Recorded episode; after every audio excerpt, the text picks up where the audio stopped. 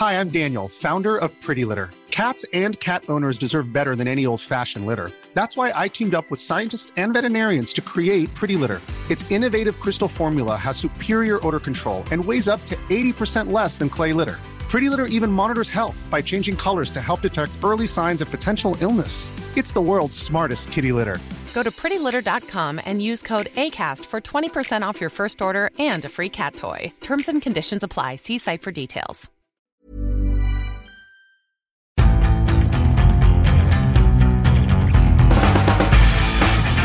Hello, hello, and welcome to the Indie Football Podcast, uh, World Cup Daily Edition from Russia. I am Ed Malyon.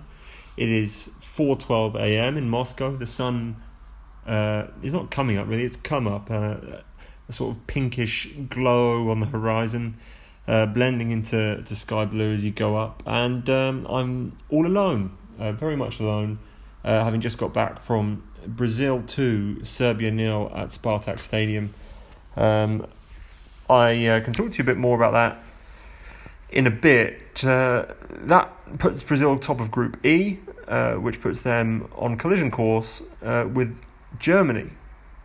Only it doesn't, because Germany this afternoon uh, fell 2 0 to South Korea. And in the other game, Sweden beat the Mexicans. Korea uh, scoring those two goals very late on. It's a, it's a misleading scoreline because the Germans dominated that game. Uh, but then they couldn't quite get this. Uh, I think Mesut Ozil created seven chances on his own, which is more than any other player has in any game this tournament. But it wasn't enough because they couldn't finish. It's been a problem for them throughout this competition, uh, and uh, they got picked off by the penalty. And then on the counter attack, when Manuel Neuer is literally in the middle of the park, and Son makes it two 0 So Germany are out, but you don't want to hear me just monologuing about that. You'd much rather, I'm sure hear from Jack Pitt-Brooke and Miguel Delaney, who are in Kaliningrad. Um, they will talk to you about England, which uh, by the time you listen to this uh, will be today, um, tonight, I guess. Um, but first, uh, they'll uh, give a little bit of Germany chat. What does this mean for Germany and for the tournament? And a little bit of England, and then uh, I'll be back to round things off. Hi, Ed. Hi, listeners. Uh, this is take two. On take one, I just said we're in Nizhny Novgorod. We're not. We're in Kaliningrad. Uh, I'm here with Chief Football Writer Miguel Delaney. Say hello, Miguel. Hello. Um, we have just been to the Gareth Southgate and Eric Dier press conferences ahead of England Belgium tomorrow night. We've also been enjoying the action from the other from the other games so far today. Um, I don't know if you've covered this elsewhere on the pod, but we're going to cover it here cover it here anyway. Um, there's only one place to start: Germany. Uh, Miguel, what did you think of, of, of Germany's defeat today? Uh, yeah, only one place to start because it's the end of their World Cup. They're gone uh, for the first time since 1938, uh, and at the first stage, uh, kind of completely justified defeat. And it's quite a weird thing in the sense that, you know, you could say maybe in the long run it's worse for the competition that a side like that is out, but is it? I mean, like this was a really bad German team. But beyond anything, I think what's quite worrying for Germany is that, say, when previous champions have gone out, like Spain 2014, Italy 2010, France 2002, it was very obviously the end of a cycle. Um, and they, they like they knew what they had to do to change things. Um, with Germany, it's not. I mean, I was looking through the profile of the squad. There's only three players that are over the age of 29, and they're Neuer, um, Hummel, or sorry, Neuer, Khedira, and Mario Gomez, and none of them are over 32. So like that's a squad in its prime. Also, they haven't actually won that much. It's not like they should be completely sated by. They've had one World Cup in this decade of producing player after player after player. So there's an argument for for real underperformance over the long term, not just this World Cup, but the, the, this World Cup they've looked as laboured and as leggy, and, just there was nothing to them. It's funny, isn't it? Because Joachim Löw has actually been there since 2004 when he started working with Jurgen Klinsmann. I know they've just given him the new contract, but after 14 years working with the players, do you wonder if they might, if now might be the time for another another pair of eyes and a different coaching staff? You might, yeah. I mean, to be honest, I've always had doubt over how good a coach Löw actually is. I mean, the thing about when like Germany, because of the immense wealth in their football structure, they basically industrialised youth production and talent coaching to a level that pretty much no one else can. Not even Spain. England are probably the only only country that can match them, and, they're finally doing it. And like that critical mass of talent almost meant that Löw didn't really have to kind of be a manager, and, and, and this is of course in, in an international football world where the, the quality of management is less and lesser. So it means you would wonder how much he actually had to do. Was it more one of these kind of facilitating talent roles? And it was always hard to see or say what his actual hallmark in that team was. And now this tournament involved really big decisions for the first time, and he kind of fluffed them all. Um, so like, there's a, there's a few strands there. Yeah, I've been having a Twitter argument with people on Twitter about Leroy Sane uh, because there was a lot of um, when Sane wasn't picked. Lots of people were surprised about this because he's brilliant. Mm. But there's also a, a, bit of a strain on Twitter of uh, well, actually, yeah, yeah. Löw was right not to pick Sane because he never plays that well for Germany.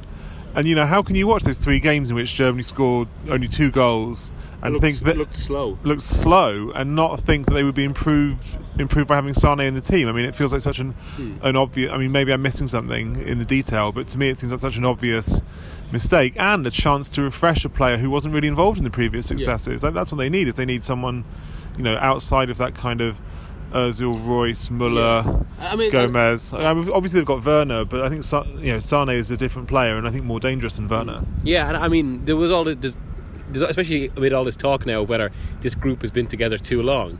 And surely then something different. I mean, and, and that was one of the rationale, wasn't it? That they thought Sane upset the, the the vibe or the feel of the group or whatever. Well, maybe uh, on the evidence of what we've seen, maybe that's what they needed. Yeah, completely. How? What do you think the implications of Germany going out are for the rest of the tournament? Well, I just saw from Löw's press conference that he wouldn't confirm whether he'd be there for the European Championships. So that's probably the biggest. Um, oh, in terms of the tournament, sorry. Um, not actually that much because I think everyone was expecting them to basically be a match, be in a last 16 game with Brazil. So it felt like the, ma- the most major implication had already happened. And so ultimately, one of those, one of the heavyweights was going to be gone. Now it's possible two could go after the last 16, but still Brazil should do enough. So, in terms of that, it doesn't take away too much. Um, it, I suppose it, it does make that side of the draw less congested as well.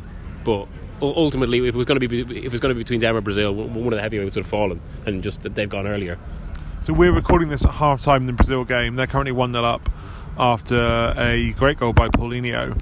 Uh, so I mean, they might sorry they might collapse in the second half, and then we'll all look very stupid when you when you listen back to this. But I think I think we're looking at at Brazil winning that group, and you'd have to say, look, they'd now be favourites to reach the semi-finals. Yeah, completely, especially that side of the draw.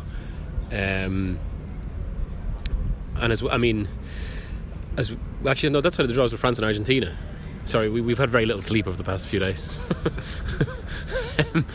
yeah, I've. Um, anyway, uh, the, the real reason, yeah, fun. yeah, this is the this is the bit that you can be that you can turn down the volume. Um, anyway, England is why we're here yeah. in Kaliningrad because tomorrow night they play Belgium, and it's one of those games which, you know, when the draw is made, you look at that one and say, "Oh, Thursday night, England Belgium," you know, clear the decks for that one. But in reality, like, I think the closer we get to the game, the more if the, the kind of less serious it feels. Like the kind of competitive tension's been deflating out of it all week like a balloon. Well, there, there's like the, the, the, classic segue for uh, Brazil and that's how the draw. Basically, because it actually further spins this match around because it's now obvious that. like if you, if you, if you want to go far in this tournament, it's much better to finish second. Like if England if English if England finish second in this group, they're likely to play the winner of Switzerland and Sweden uh, once they get through. What you have to say, I mean, not to not the quality of Colombia, Senegal, or Japan, but it's better than playing one of the historical heavyweights, given the psychological significance uh, for England that alone. So I mean, it's it's as optimistic a path to the semi-final as you could hope for. Yeah, we heard um, earlier Roberto Martinez used the word celebration about this game. He said like it's going to be a celebration of all these great Premier League players who know each other, which is I mean it makes it sound like a testimonial or a charity shield. which is which is amazing, but it's when you got the manager saying that yeah. and not even pretending that, they're going to try and win. Um, I mean, I, I, we, we, run a sweepstake here amongst journalists. I, I went for three two to England. Okay. I think England will win. Um, but it's not going to be like a proper game. It's you know, it's yeah. going to feel like a, more like a third and fourth place playoff, um, which is odd. I mean, in a sense, it's a reward for how well England have done. But I don't think. I mean, we've talked about this before, but I don't think England will be able to like successfully pull off trying not to win yeah, no, in a way which Belgium will be able to do. Um, but and I think so. I guess what it really turns.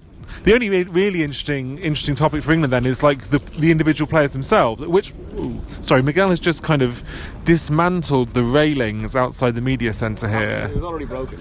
Yeah, um, he has managed to put it back on, but uh, I wonder if you're going to get your accreditation suspended for that. Um, um, you know, I think so. We're expecting Southgate to make a few changes. It'll be interesting to see how Vardy plays, if he plays, or Rashford, or Danny Rose coming in, or Eric Dier, who gave the press conference here, here this evening. Um, because you know, those guys are all in with a shout if they do well of playing in the last in the last 16, especially Rose, who I think was always really Southgate's plan at left wing back, but it's been Young for the first two games because ultimately Rose wasn't quite as fit as he hoped when he joined up. Is there anyone you're looking forward to seeing play Miguel? Uh, I'm actually quite fascinated by Kane's what is now going to be quite a, a relentless pursuit of this golden boot. Uh, and against it, maybe a second string German or Belgian defence, he's a chance to maybe hit six, which is, has been pretty much the standard World Cup golden boot number since 1978. Uh, Do you think this year? I mean, sure, given how well Kane, Lukaku, and Ronaldo are playing, it it could be what the first time anyone gets to double figures for a, a long. uh, is it uh, Gerd Muller, 1970, I think. I think got 10. Um, yeah, it could be. Uh, although I think I think Ronaldo and Portugal are going to go out to Uruguay, uh, and I think Lukaku. Isn't as good as, isn't as good as Kane. Yeah, yeah, and isn't and like I mean, Belgium or Pa- Panama, Tunisia. Yeah, kind of. They all count. they, they do all count, yeah. you probably don't get to count as many against better size. Yeah. That's the insight that you get when you uh, tune into the Indie Football World Cup daily podcast. What, what, what do you make of uh, Kaliningrad? Uh, it's nice. It's very pretty. It kind of feels more German for obvious reasons. Like it looks, you know, you've got these kind of, uh, it's a bit like a Hansel and Gretel style houses. Uh, along along the along the river, um, there's actually more visible England fans than because I've been in Yeah. in Nizhny Novgorod and Volgograd where there were hardly any England fans to be honest. Whereas here there seems to be quite a few. I mean, I know there's a lot who are you know like flying to Gdansk and then taking the, the train or driving across. Uh, so I think we'll see a good. I think we'll see lots of England fans out tonight and then tomorrow in the daytime, and then hopefully we'll see a really good atmosphere at the game. Because I mean, you know, obviously I- you can't criticise people who pay a lot of money, but it has been. It's very noticeable to me, certainly as an English person at my fir- the first World Cup I've ever been at. I mean, there are literally, you know. You go to an England game, and there's two or three thousand England fans, and you go. To, I mean, last night I was at Argentina, Argentina, and Nigeria. There must have been fifty thousand Argentina fans there. Yeah. It's the same with Brazil, Costa Rica, St. Petersburg.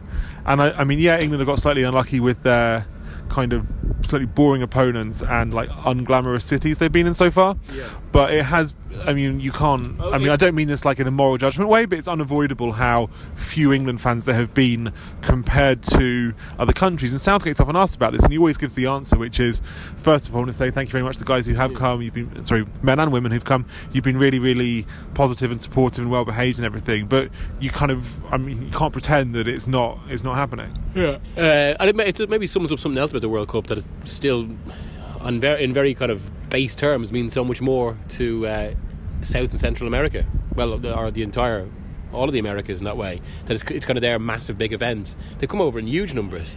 Uh, pretty much every every single Latin American country involved. Um, and I, as well as that, maybe does it reflect something else that some of the. Uh, I mean, I think it's it's undeniable that the, the, setting of Russia has put off a lot of Europeans, given the political situation and everything else. Whether whether that hasn't quite had the same influence in South America. Um, Yeah, I mean that's uh, one for one of our South American experts to weigh in on. do we have Tim Vickery? Um, how much? How much Tim charge? Uh, yeah, Tim, if you're listening, give us a call. Uh, other listeners, thank you very much for listening to us, and we will be back in your ears uh, f- on first thing Friday morning with our thoughts from uh, England three, Belgium two, uh, live from Kaliningrad. Bye. Thank you, guys. Um, as you probably uh, as you probably understood from that, not overwhelmed with the prospect of England Belgium, which is starting to feel like a very weird game indeed. Um, if you haven't seen the full draw yet, then uh, allow me to explain why. On one half of the draw, we have France versus Argentina and Uruguay versus Portugal. Now we have confirmed Brazil versus Mexico after Mexico managed to come second in their group uh, thanks to those late Korea goals. And Brazil, uh, as we say, with a 2 0 win over Serbia, confirmed their place. So if you find yourself on that side of the draw, then the winner of the round of 16 game featuring England or Belgium and then one of the Group H teams would play the winner of Brazil Mexico. Um, the winner of France Argentina would play the winner of Uruguay Portugal. And then the winner of those two play each other. And then the winner of those two goes to the final. Whereas on the other half of the draw, Spain versus Russia, Croatia versus Denmark, Sweden versus Switzerland, and then Belgium or England playing one of the Group H teams. Uh, so, you know, you can't take anything for granted in the World Cup, but uh, it is clear that both sides uh, would prefer the easier draw. Um, although Belgium, it does feel like, have been a bit more obvious about it. Uh, a little discussion of Brazil, I guess, just because uh, I was there tonight. I think they have what we've been saying. They have the look of a World Cup contender. I think um, me and Miguel discussed this uh, the other night. That this isn't a team that are going to mow smaller teams 6 0, 7 0, but they are a team that are going to be really tough to beat. They're built to go toe to toe with these European superpowers, and they've not met one yet. They met a, a middling European side in Serbia, and uh, Serbia tried to exploit certain holes in that team but Brazil were too good, and, and fundamentally, Coutinho and Neymar, whenever they had the ball, looked like they could make something happen. They created both of the goals, one each, and they could have created many more. Uh, they are exceptionally talented playmakers, and I think, you know, it's like when we discussed uh, Belgium the other day, uh, Miguel and I on here, having De Bruyne and Hazard in your team, two elite playmakers of that quality, is a real difference maker, and having Coutinho and Neymar in your team is is just the same. Uh, and if they play like they play tonight, and the rest of the team is solid, then uh, they are absolutely in the mix. Although, as we discussed, they they do have a slightly more difficult route. They're probably going to play, you know, most likely, according to the odds anyway, England or Belgium in a quarter final. Then they have to play France, Argentina, Uruguay, or Portugal in a semi. So they will come up against those teams that they've been built to play, and uh, fundamentally, that is the only way that we can test how good this Brazil team is under Tite. Um, Germany's uh, elimination, as the guys discussed earlier on, was uh, was a, a, surprise, but now uh, the more info that comes out of the camp, the, the arguments between Jogi Löw and, and his bosses who couldn't even agree on a training base, um, the, the selection issues, the, the arrogance. I mean, he did use the word arrogance, and, and I I did feel that um, in their after their first game against Mexico, they were still you, you could say fully confident they were going to go through. But what we've seen since, and, and then what Löw admitted to today, is there was an arrogance. They felt that they didn't play very well in the pre-tournament friendlies, but that they could just turn up to the World Cup and it would fix itself. And fundamentally, they didn't fix anything, and uh, Germany were out, and that's been celebrated around the world. The Brazilians at Spartak Stadium went mad when they saw it. The, the wounds from the 7 1 may have healed, but the scars are still very much there. In Argentina, uh, who have been knocked out by the Germans, I think, at the last three World Cups in a row, uh, were also delighted. Uh, for some perspective, Argentina have not been knocked out of the of a World Cup by any of the teams left in this World Cup since 1966 when England eliminated them in that famous game uh, with uh, Rattin being sent off. So uh, it's wide open. We've lost some good teams. Uh, we lost some good teams at the qualifying stage. No Italy, no Netherlands, for example. Uh, we've lost another good team already uh, in Germany.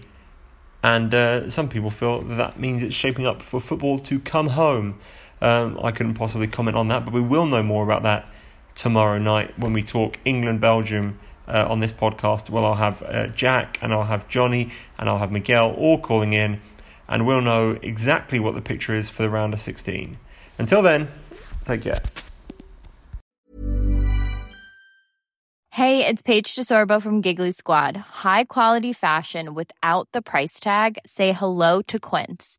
I'm snagging high-end essentials like cozy cashmere sweaters, sleek leather jackets, fine jewelry, and so much more. With Quince being 50 to 80% less than similar brands. And they partner with factories that prioritize safe, ethical, and responsible manufacturing. I love that. Luxury quality within reach. Go to quince.com slash style to get free shipping and 365 day returns on your next order. Quince.com slash style.